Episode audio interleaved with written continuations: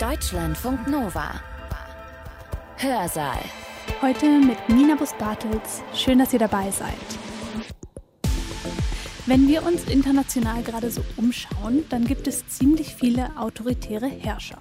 Trump, Putin natürlich, Kurz, Erdogan, Orban. Und diese autoritären Führer, die machen mit ihrem Politikstil historisch gewachsene Allianzen kaputt und brechen mit unserer politischen Kultur. Und ich weiß nicht, ob euch das auffällt, aber es sind alles Männer. Ich denke, es ist wichtig zu betonen, dass rechtsautoritärer Maskulinismus immer ambivalent sich darstellt und inszeniert. Eine Ambivalenz eben zwischen einerseits Opfer sein, sich herauszuheben aus diesem Opfersein und Heroismus und Führerschaft darzustellen. Interessanterweise werden konventionelle Formen der demokratischen Repräsentation dann eben als verweichlicht, als nicht männlich, als auch nicht effektiv und so weiter dargestellt. Das Ziel der autoritär rechten Mobilisierung ist kulturelle Hegemonie und die Eroberung von politischer Macht. An der Uni Freiburg gab es im März eine Tagung, die hieß Starke Männer, Figuren disruptiver Politik in transnationaler Perspektive. Und auf dieser Tagung wurde genau das diskutiert. Wie prägen Männlichkeitskonstruktionen Politik? Und von dieser Tagung habe ich euch heute zwei Vorträge mitgebracht. Einer, der kommt von Sandra Destradi. Sie ist Politikwissenschaftlerin an der Universität Freiburg und sie spricht über Populismus, Maskulinität und Außenpolitik.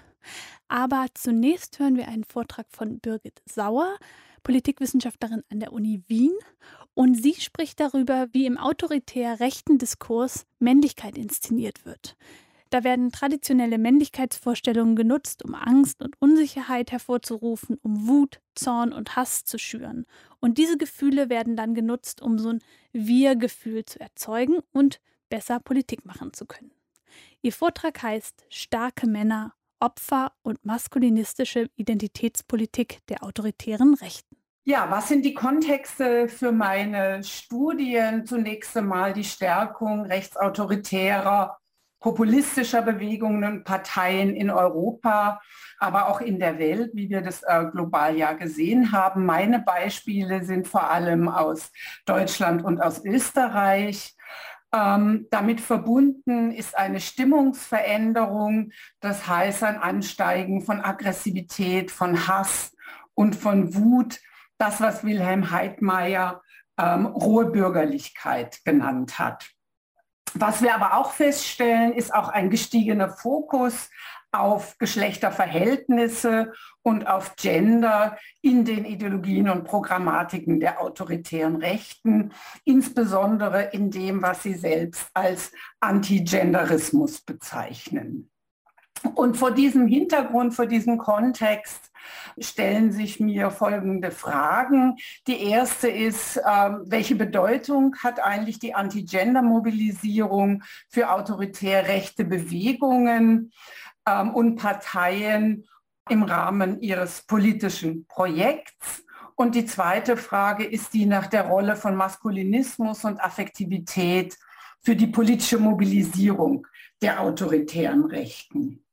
Die Thesen, die ich im Folgenden gerne plausibilisieren möchte, ist, dass die autoritär-populistische Rechte eine neue maskulinistische Konjunktur moduliert, um ihr hegemoniales, vor allem eben antidemokratisches Projekt durchzusetzen.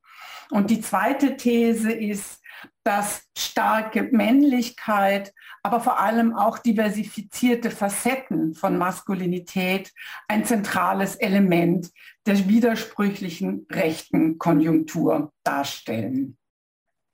Ich möchte im ersten Schritt ganz kurz die Elemente dessen bezeichnen, was ich als maskulinistische Konjunktur hier einführen werde.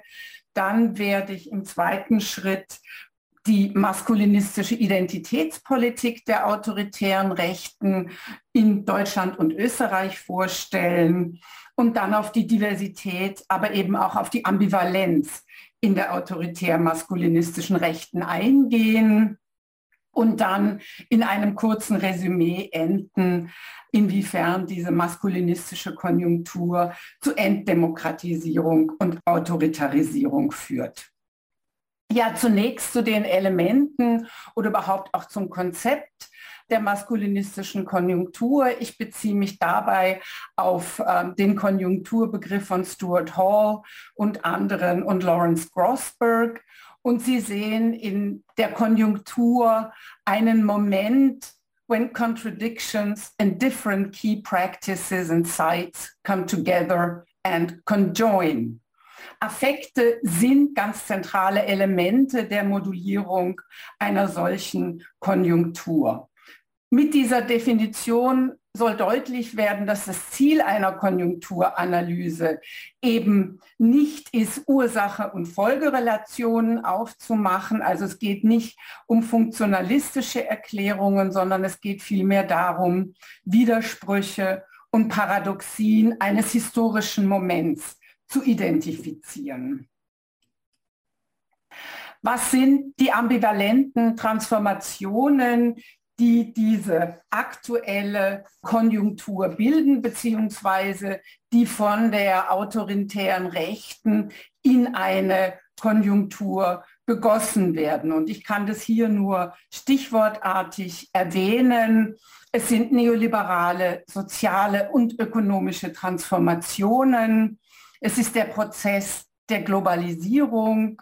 Es sind Migrationsbewegungen, aber es ist klarerweise auch die Erwerbsintegration von Frauen und damit die zumindest partielle Erosion des männlichen Familienernährermodells. Und damit zusammenhängend auch die Erosion eines brüderlichen Staatskompromisses und die Anerkennung von Geschlechtergleichheit. Also in diese Konjunktur fließen, so kann man sagen, eben auch Erfolge von Frauenbewegungen ein in Bezug auf reproduktive Rechte von Frauen, aber vor allem auch in Bezug auf Anti-Gewalt-Mobilisierung. Schließlich gehören auch noch die Dekonstruktion der Geschlechterbinarität in diese Konjunktur hinein und eben die Erfolge von LGBT-IQ-Bewegungen, also deren Anerkennung, die Garantie von Rechten, zum Beispiel die Ehe für alle.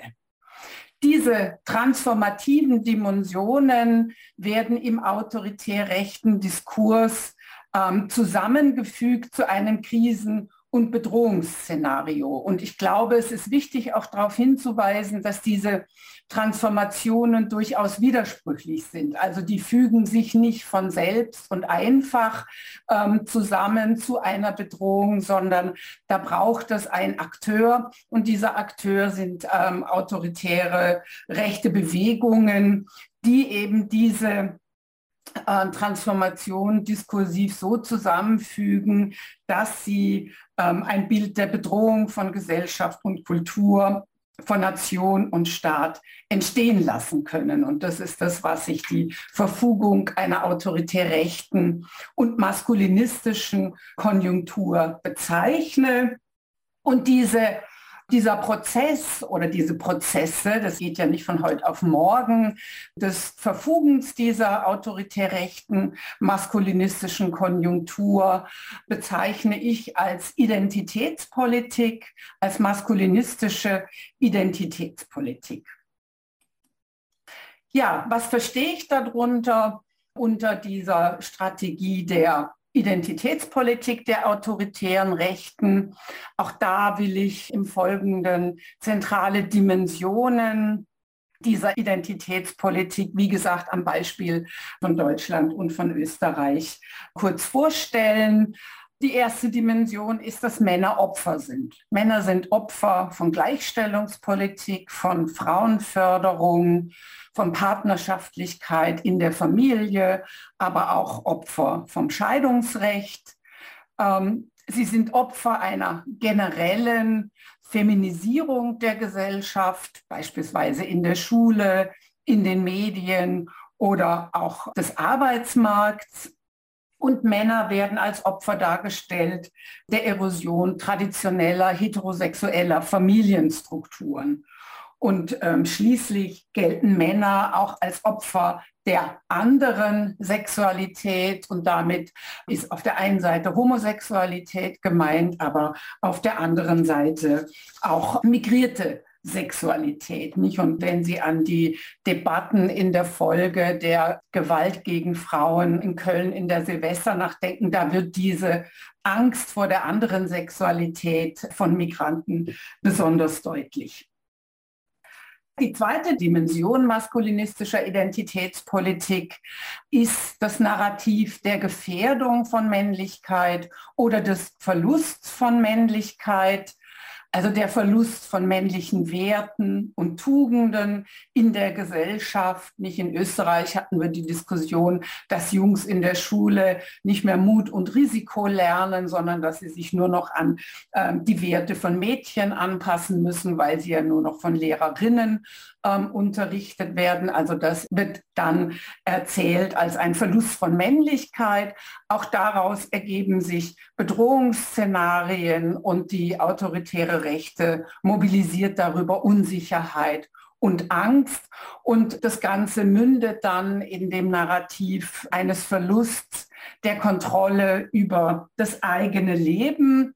Und ich schließe jetzt kurz meine PowerPoint-Präsentation und bitte Sie, das Video einzuspielen. Das ist ein Video von Björn Höcke auf dem AfD-Parteitag 2015. Ich sage, wir möchten unsere Männlichkeit wiederentdecken. Denn nur wenn wir unsere Männlichkeit wiederentdecken, werden wir mannhaft. Und nur wenn wir mannhaft werden, werden wir wehrhaft. Und wir müssen wehrhaft werden, liebe Freunde. Wie gesagt, er hat das auf dem Parteitag 2015 in Erfurt so formuliert.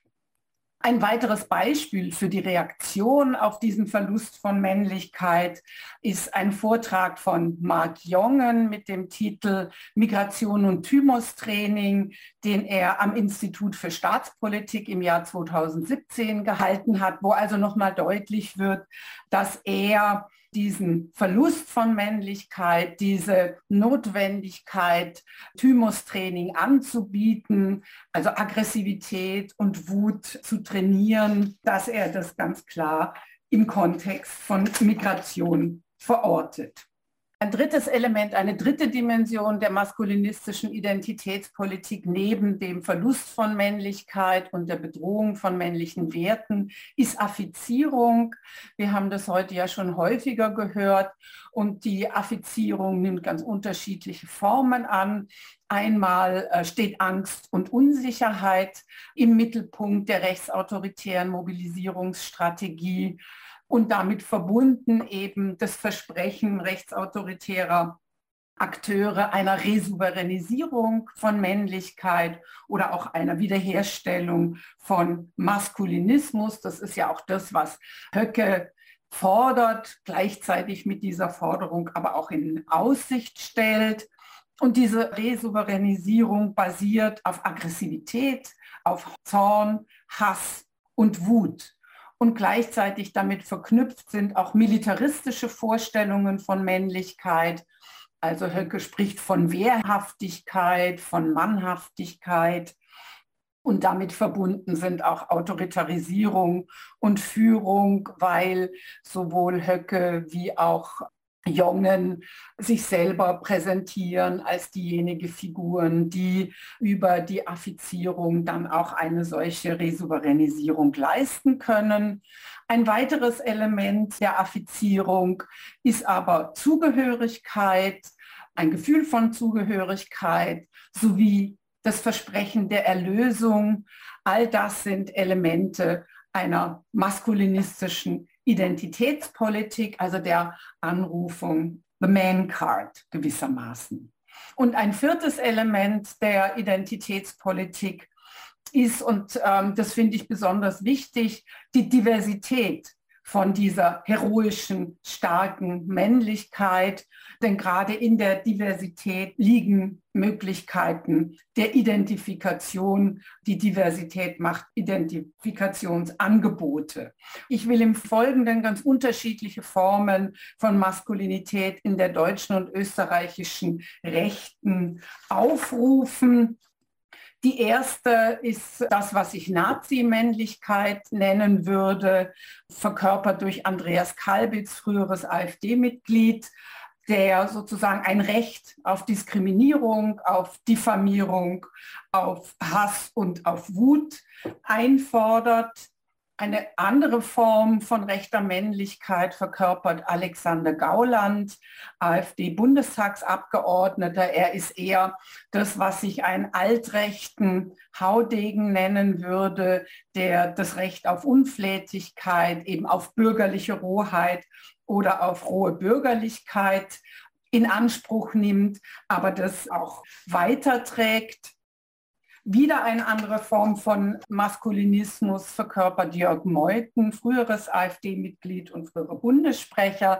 Er ist eher der rationale Vater oder er performiert den rationalen Vater. Und Sie sehen, für mich ist Maskulinität eben nicht mit dem biologischen Geschlecht verbunden, sondern ich sehe auch, dass Alice Weidel, die Co-Vorsitzende der AfD-Bundestagsfraktion, Männlichkeit verkörpert. Ich würde ihre Form der Männlichkeit eher als rationale, scharfe Business-Männlichkeit in der Politik bezeichnen. Beatrix von Storch stellvertretende AfD-Vorsitzende im Bundestag performiert maskulinistische Aggressivität, also sozusagen sie hat den Part tatsächlich aggressive Aussagen zu tätigen. Bekannt geworden ist sie ja vor allem äh, für ihre Aggressivität gegenüber Geflüchteten. Ja, meine österreichischen Beispiele, Martin Sellner von der Identitären Bewegung Österreich, hier 2017 auf dem Bild bei seiner Aktion Defend Europe im Mittelmeer. Ich bezeichne das als soziale Bewegungsmännlichkeit, der Heroismus innovativer Pionierbewegungsmännlichkeit, hier wie er sich da auf dem Boot eben im Mittelmeer inszeniert, um Migrantinnen zurückzupuschen. Jörg Haider der meiner Meinung nach den autoritären Populismus in Europa salonfähig gemacht hat mit seiner Form von Männlichkeit. Armin Thurnherr, ein österreichischer Publizist, hat Haiders Inszenierung Faschismus bezeichnet. Fesch heißt auf Österreichisch eben attraktive Männlichkeit und Thurnherr spielt hier klarerweise mit dem Begriff des Faschismus, des Fashion-Faschisten. Man kann leider aber eben auch als metrosexuelle Männlichkeit identifizieren. Ja, last but not least, Heinz-Christian Strache, FPÖ-Vizekanzler und äh, einziger Parteivorsitzender. Hier ein Foto von seiner Rücktrittsrede im Jahr 2019 nach dem Ibiza-Skandal. Interessanterweise auf dem Foto, er hat sich zwei Frauen an die Seite gestellt in seiner Rede. Er inszeniert den kleinen Mann auf der Straße in dieser Rede und sich selbst klarerweise zugleich als Opfer von Intrigen. Vielleicht nur ein kleines Detail. Sie sehen hier die damalige österreichische Außenministerin Karin Kneißl, die in letzter Zeit ja auch dafür bekannt geworden ist, dass ähm, Wladimir Putin auf ihrer Hochzeitsfeier war und sie vor ihm in einen tiefen Hofknicks gefallen ist. Ja, ähm, was bedeutet nun diese Diversität und vielleicht sogar auch Ambivalenz von Maskulinismus für die autoritäre Rechte? Also sind das alles starke Männer oder vielleicht auch anders gesagt, was bedeuten dann eigentlich starke Männlichkeit? Ich denke, es ist wichtig zu betonen, dass rechtsautoritärer Maskulinismus immer ambivalent sich darstellt und inszeniert, eine Ambivalenz eben zwischen einerseits Opfersein, sich herauszuheben aus diesem Opfersein und Heroismus und Führerschaft darzustellen. Maskulinismus ist gleichzeitig eine Mischung aus körperlicher Stärke, aber eben auch aus starken Affekten und aus der Fähigkeit zur Affizierung einerseits und zur Rationalität andererseits. Ja, also das ist eine sehr ambivalente Mischung. Ich denke, dass diese Diversität von Maskulinismen wichtig ist oder eine zentrale Voraussetzung für erfolgreiche maskulinistische Identitätspolitik ist. Denn nur durch diese Diversität kann der sogenannte kleine Mann auf der Straße angesprochen und aktiviert werden die Diversität dieser unterschiedlichen Maskulinismen und auch die Ambivalenz dieser unterschiedlichen Maskulinismen fügt sich ein, um einen rechtsautoritären Kampf um hegemoniale Männlichkeit. Und dieser Kampf um hegemoniale Männlichkeit ist eingebunden in einen Kampf um kulturelle und politische Hegemonie, eben im Rahmen einer maskulinistisch-autoritären Konjunktur. Ich komme zu meinem letzten Punkt, nämlich welche Folgen hat diese maskulinistische Konjunktur für europäische Gesellschaften, für die beiden Gesellschaften, die ich untersucht habe. Ich habe gerade schon gesagt, das Ziel der autoritär rechten Mobilisierung ist kulturelle Hegemonie und die Eroberung von politischer Macht. Und daraus, aus diesem Ziel, ergeben sich eben die äh, Wichtigkeiten oder die Elemente und Momente der maskulinistischen Konjunktur. Einmal, ich habe es bereits erwähnt, eben Aggressivität, Heroismus, aber eben auch starke Disziplin, Disziplinierung und Militarismus, zugleich verbunden mit einer starken maskulinistischen Affizierung über heroische, aggressive, militaristische Werte und Emotionen, die mobilisiert werden sollen.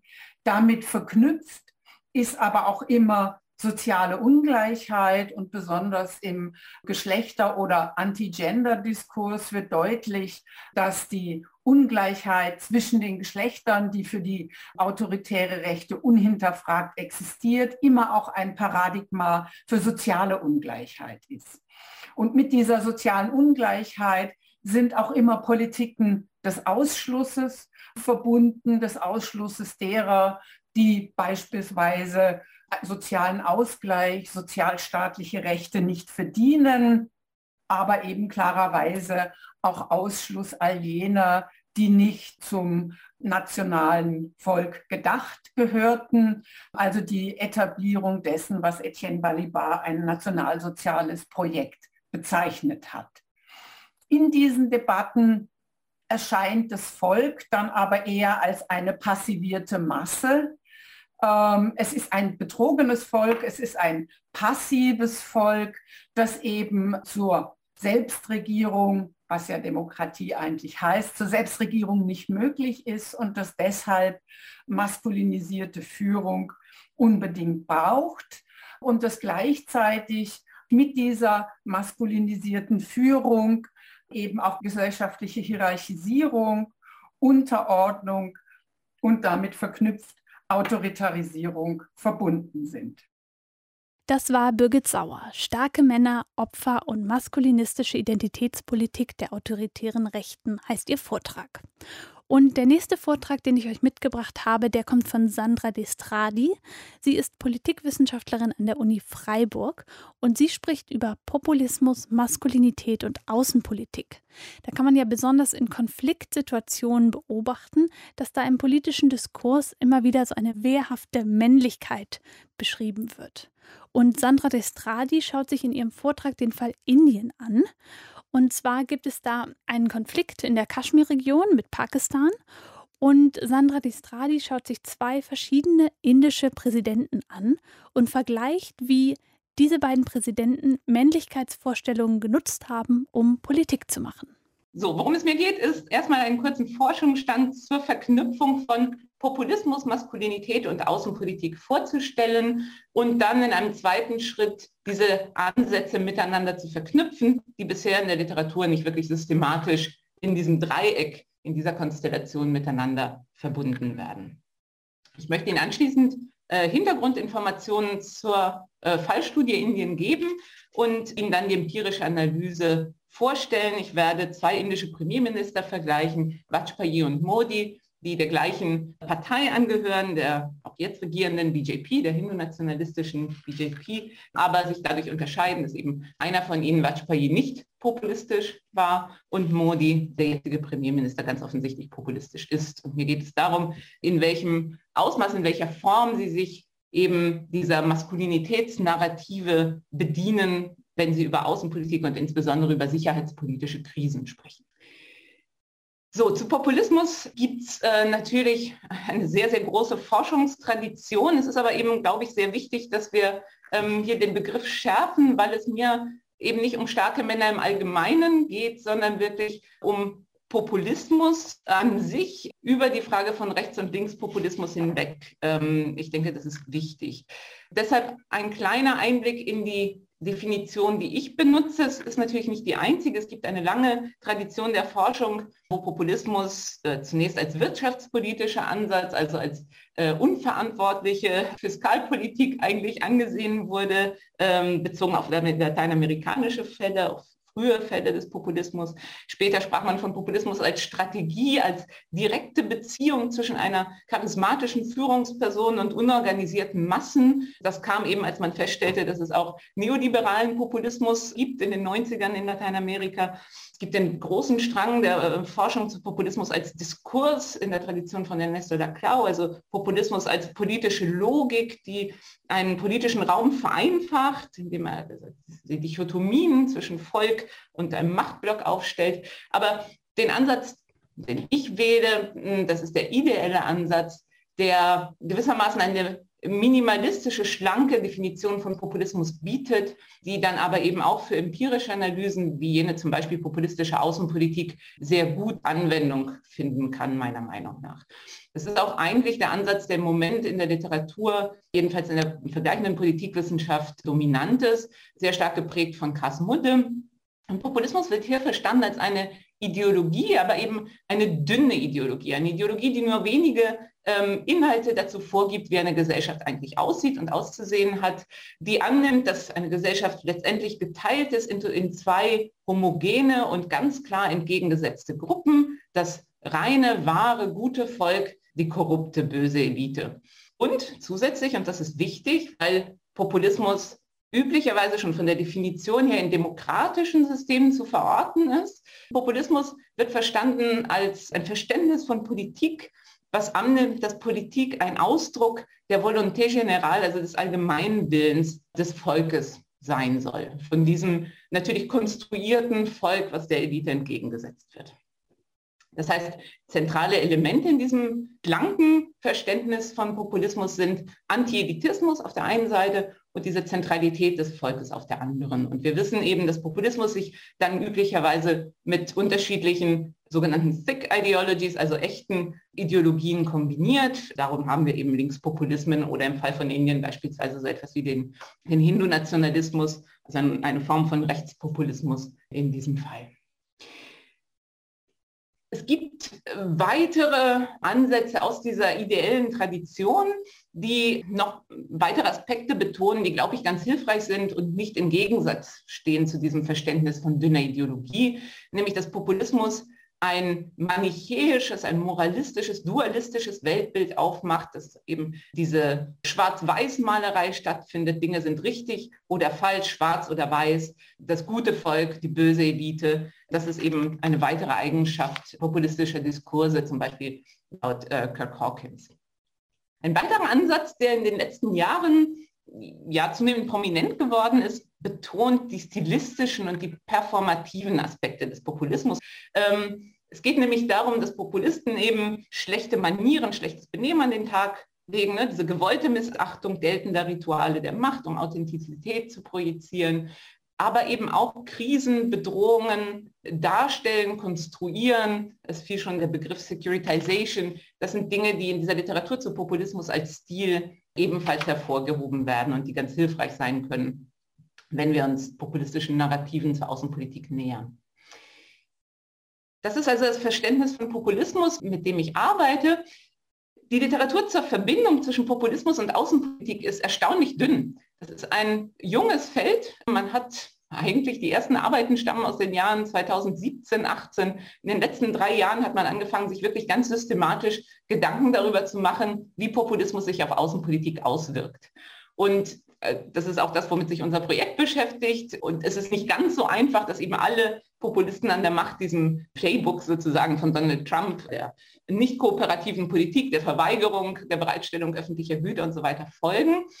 Was wir aber, glaube ich, in den meisten Fällen beobachten und was zentrale Mechanismen sind, die jetzt auch für mein Argument heute von Bedeutung sind, sind zwei Themen. Das eine ist Zentralisierung und Personalisierung der außenpolitischen Entscheidungsprozesse.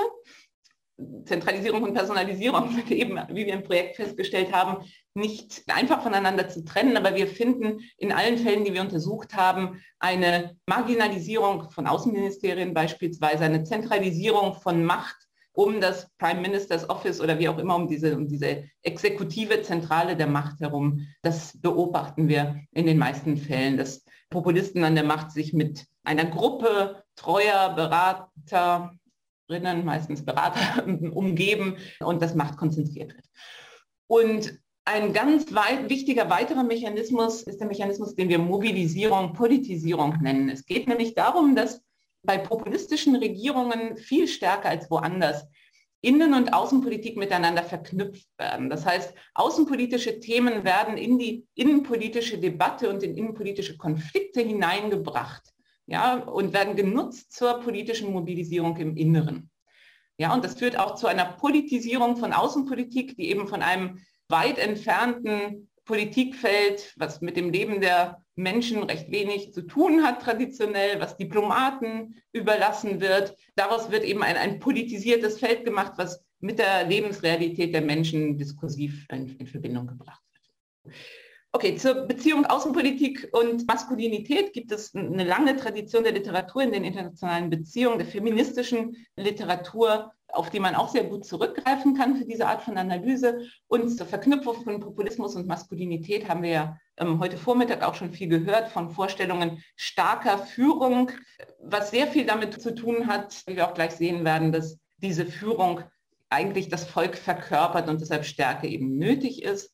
Und interessanterweise werden konventionelle Formen der demokratischen Repräsentation dann eben als verweichlicht, als nicht männlich, als auch nicht effektiv und so weiter dargestellt. Ja, Umgangsformen werden als feminisiert präsentiert, die eigentlich konventionelle Formen der, der Demokratie und des Regierens sind.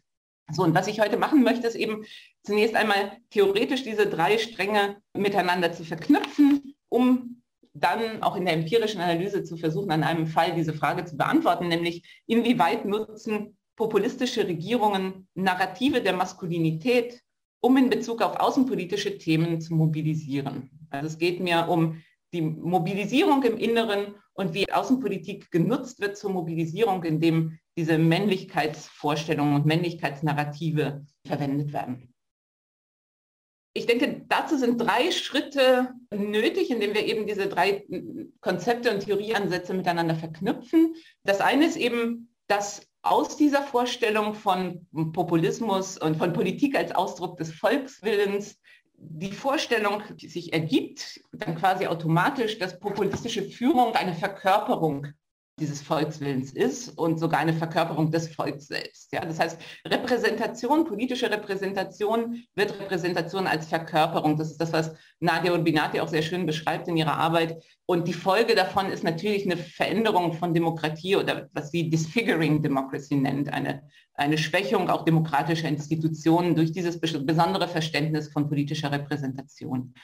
Und daraus leitet sich logischerweise eben ab die Zentralität des populistischen ähm, Anführers. Und ich gendere jetzt eben nicht, weil wir es mit männlichen Populisten an der Macht zu tun haben. In der Vergangenheit, Indira Gandhi wird häufig eben als Beispiel einer, einer populistischen Frau an der Macht ähm, gesehen.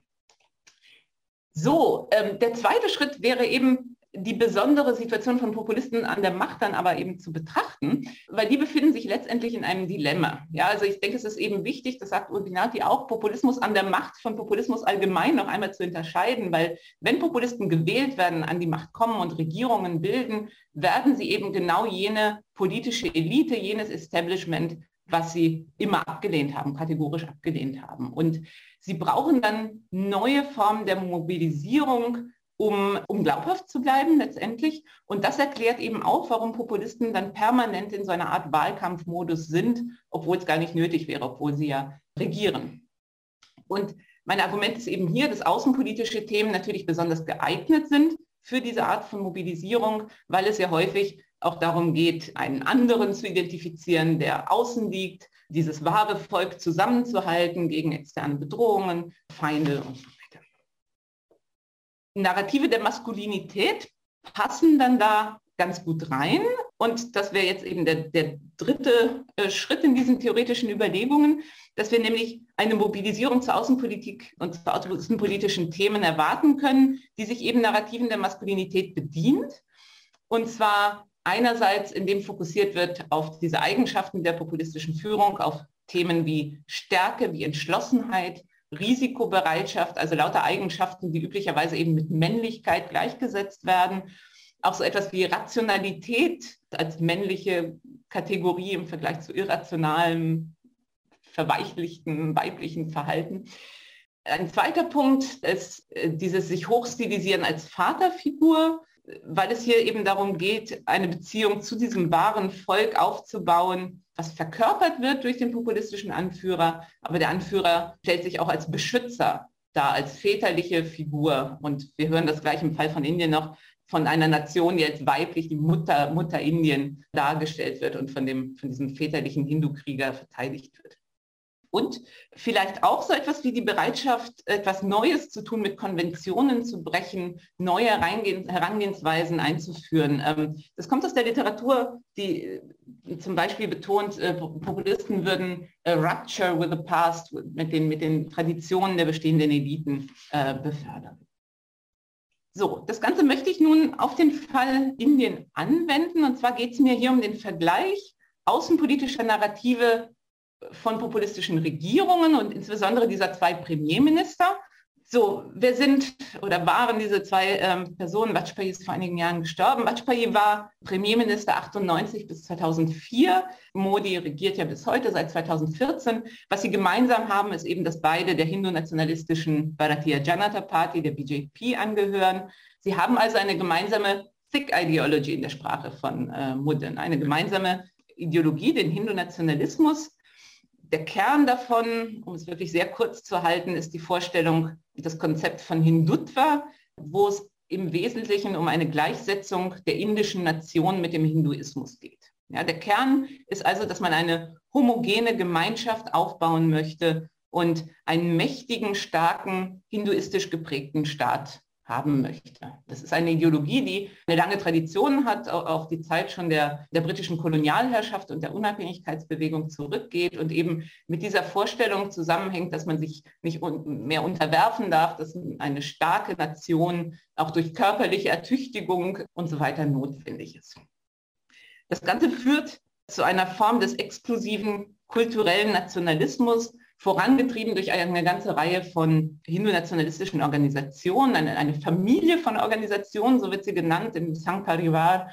Und äh, an der Spitze dieser Organisation steht der RSS, das ist eine paramilitärische Organisation, die letztendlich äh, die ganze indische Gesellschaft durchdringt mittlerweile mit Zweigstellen, überall Millionen Mitgliedern. Und die BJP ist im Grunde der politische Arm des RSS. Und sowohl Vajpayee als auch Modi begannen ihre politischen Karrieren im RSS, wobei die Beziehung Vajpayee zum RSS später, als er regierte, nicht immer ganz einfach war.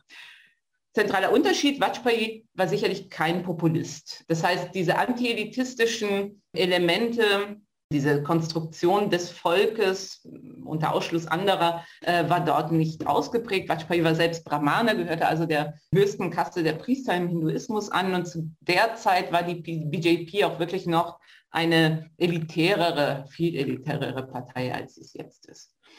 Bei Modi äh, finden wir hingegen alle typischen Merkmale des Populismus, von dem Hochstilisieren von Modi als Self-Made Man, als Sohn eines Teeverkäufers, ähm, im Gegensatz zur ähm, Nehru-Gandhi-Dynastie des Indian National Congress, die ja Indien seit der Unabhängigkeit über viele Jahrzehnte regiert hat.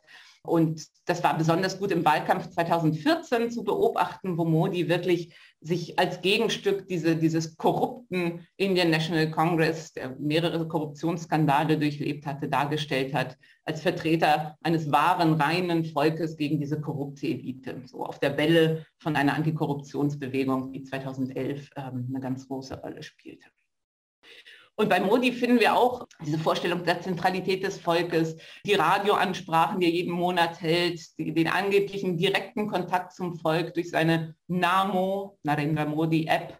Und äh, in diese Radioprogramme baut er dann eben äh, Anregungen ein, die ähm, die Leute ihm per SMS oder per Post geschickt haben. Also die, dieser direkte Kontakt, das Verkörpern Stimme des Volkes sein, ist sehr, sehr ausgeprägt. Was wir unter Modi beobachten, ist eben auch sind die ganzen ähm, hässlichen Auswirkungen des Populismus auf demokratische Institutionen, eine klare Schwächung demokratischer Institutionen, einen antipluralistischen Diskurs, der eben sich äußert als ein hindu-nationalistischer Mehrheitsdiskurs, die Marginalisierung von Minderheiten, religiösen Minderheiten, insbesondere der muslimischen Minderheit. Wir beobachten aber auch, und das ist spannend, einen ganz strategischen Einsatz von Kommunikation. Das heißt, diese hässlichen Elemente des populistischen Diskurses, das Ausschließende, das Ausgrenzende, das finden wir weniger bei Modi persönlich. Ich habe mir irgendwann die Freude gemacht, äh, alle seine Radioansprachen zu lesen und durchzukodieren und da gab es sehr, sehr wenig davon. Das wird überlassen an prominente Figuren in seinem Umfeld und an eine Armee von Trollen in den sozialen Medien. Das heißt, es wird überlassen an diese ganzen ähm, hindu-nationalistischen Organisationen im Umfeld. So, ich möchte mir die Narrative der Maskulinität, wenn es denn welche gibt, und da gibt es Unterschiede, anschauen in zwei sicherheitspolitischen Krisen, also wo es natürlich besonders ja auch wahrscheinlich ist, solche Narrative zu finden. Das ist natürlich auch eine Schwierigkeit des Designs, aber Krisen, die eindeutig welche waren, die aber auch auf eine bestimmte Art konstruiert wurden. Das ist einerseits äh, der Kargil-Konflikt 1999. Das war ein, ein Krieg in einer Hochgebirgsregion auf über 5000 Höhenmetern in umstrittenen Territorium im, im Himalaya. Und da ging es darum, dass der Konflikt begann, indem Pakistan Einheiten, die nicht offiziell dem pakistanischen Militär zugeordnet waren, in von Indien kontrolliertes Territorium einschleuste. Und dieser Konflikt zog sich über mehrere Monate hin, vor dem Hintergrund, dass Indien und Pakistan 98 beide Atomwaffen getestet hatten. Also vor dem Hintergrund der Gefahr einer potenziellen nuklearen Eskalation. Der Konflikt endete dann mit dem Rückzug der pakistanischen Truppen die sich eben aus den Gebieten, die sie besetzt hatten, zurückzogen, aber die Lage in Kaschmir blieb unverändert.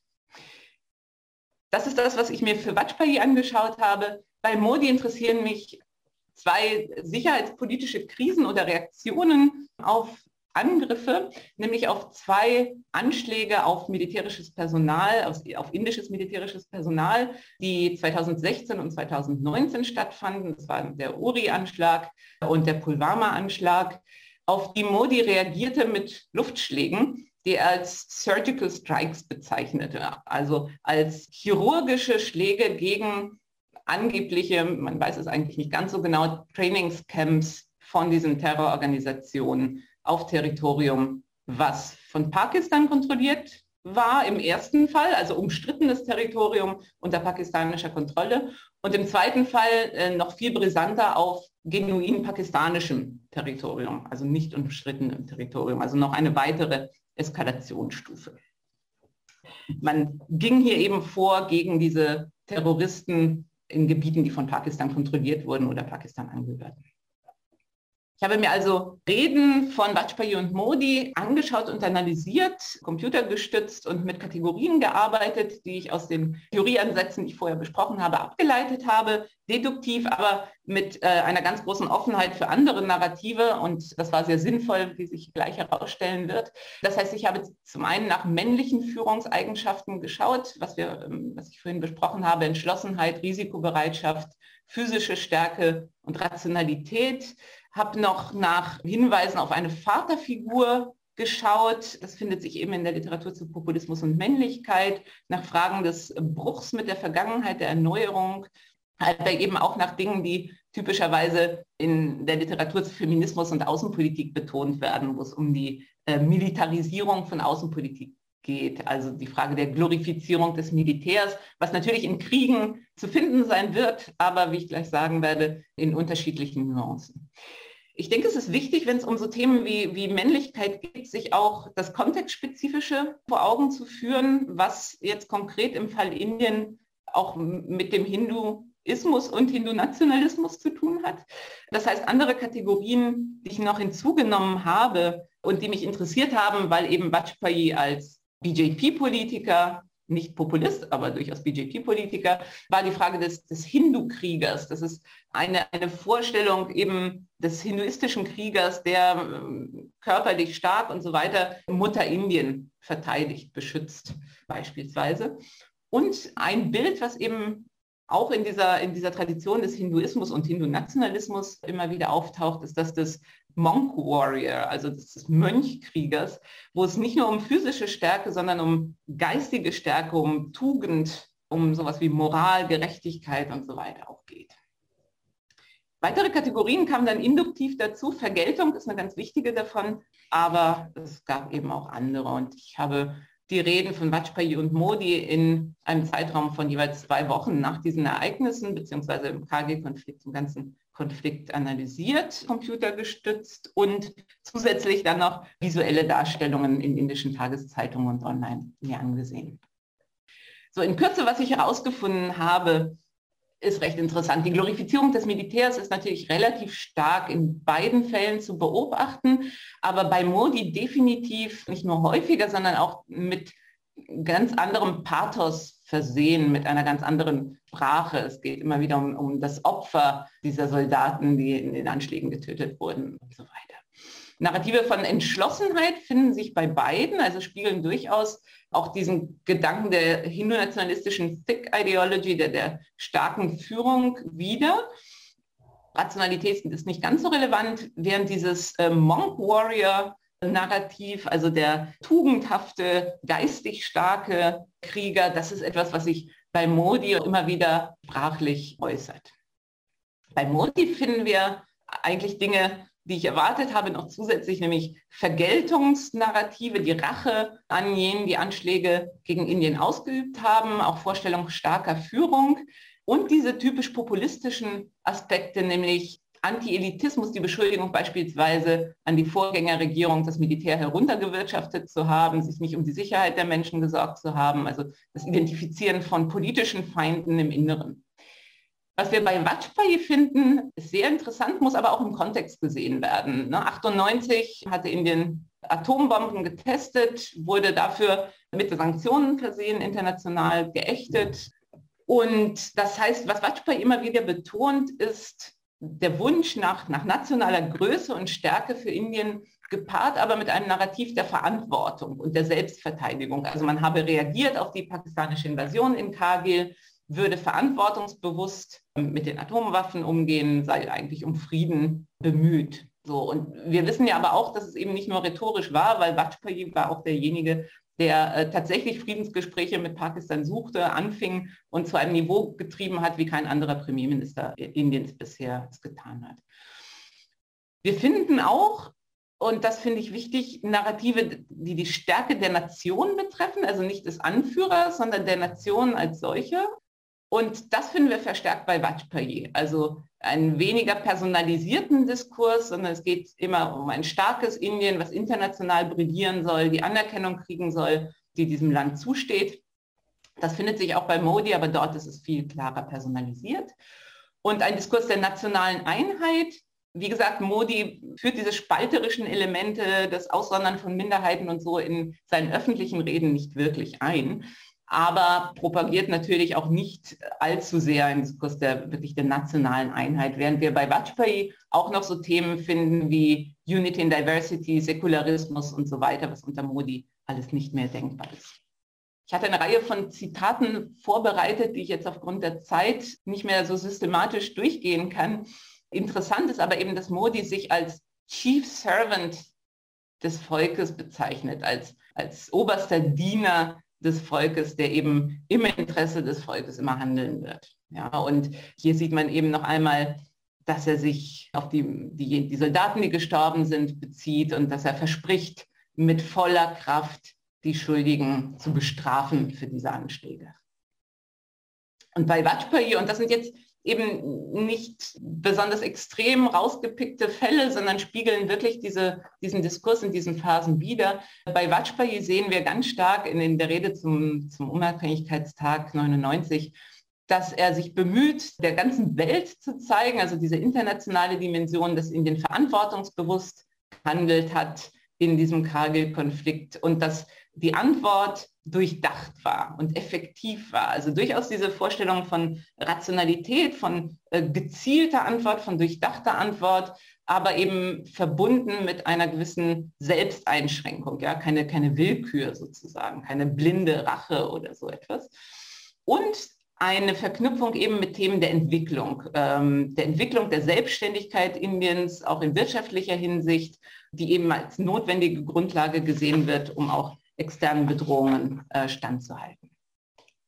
Zum Abschluss noch ein paar Worte zu visuellen Darstellungen Modis. In den allgegenwärtigen Fernsehsendungen, Fernsehshows äh, war es wirklich extrem auffällig, wie das Thema der Rache, der Vergeltung mit reißerischen Bildern immer wieder heraufbeschworen wurde. Modi in Uniform dargestellt, Flammen, die brennen und diesen Konflikt noch einmal deutlich machen. Und gleichzeitig Bilder von Modi mit der Überschrift Modi war die ganze Nacht wach und trank keinen Schluck Wasser, also in der Nacht der Anschläge, also der asketische Hindu-Krieger, der sich eben aufopfert im Dienst des Volkes. Und wenn wir auch andere visuelle Darstellungen aus der Zeit und in Bezug auf diese, in Bezug auf diese Surgical Strikes uns ansehen, fällt hier wirklich auf, dass Modi sich ja, als starker Anführer präsentiert, in Uniform auftritt mit Sonnenbrille, also diese sehr ähm, männlichen Selbstinszenierungen Modis tatsächlich. Diese Art von Darstellung finden wir bei Vajpayee nicht. Wir sehen natürlich Vajpayee äh, auf Bildern aus der Zeit mit den Soldaten, zwischen den Soldaten, ähnlich wie Modi, aber eben immer zivil gekleidet und doch vergleichsweise staatsmännisch auftretend, so wie man es ja vielleicht von nicht populistischen Politikern eher kennt. Und ich würde es jetzt hierbei belassen.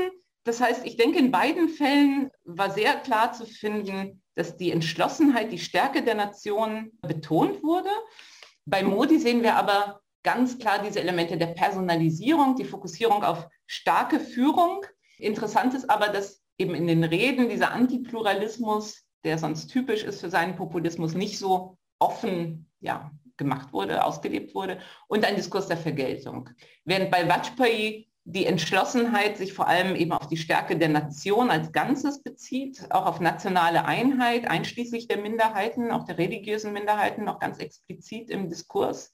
Und dieses Streben Indiens nach Großmachtstatus ist ganz, ganz zentral, natürlich aus dem Kontext auch entstanden, aber das Verantwortungsbewusstsein, die Betonung auf Selbstverteidigung stehen hier im Mittelpunkt und eben selbst in einem oder nach so einem militärischen Konflikt liegt dann der Fokus sehr stark auf wirtschaftliche Entwicklung und auf andere Dinge, also keine, keine noch zusätzliche Versicherheitlichung dieser Thematiken. Das war Sandra Destradi. Populismus, Maskulinität und Außenpolitik, der Fall Indien heißt ihr Vortrag und gehalten hat sie ihn auf der Tagung Starke Männer, Figuren disruptiver Politik in transnationaler Perspektive. Die Tagung wurde organisiert vom Sonderforschungsbereich Helden, Heroisierungen, Heroismen an der Universität Freiburg. Und wenn euch die beiden Vorträge heute im Hörsaal gefallen haben, dann schaut doch noch mal in unseren Podcast-Feed. In den nächsten Wochen werden wir wahrscheinlich noch weitere Vorträge von der Tagung senden. Ich bin Nina Bus-Bartels und sage Tschüss. Deutschlandfunk Nova. Hörsaal. Jeden Sonntag neu. Auf deutschlandfunknova.de und überall, wo es Podcasts gibt. Deine Podcasts.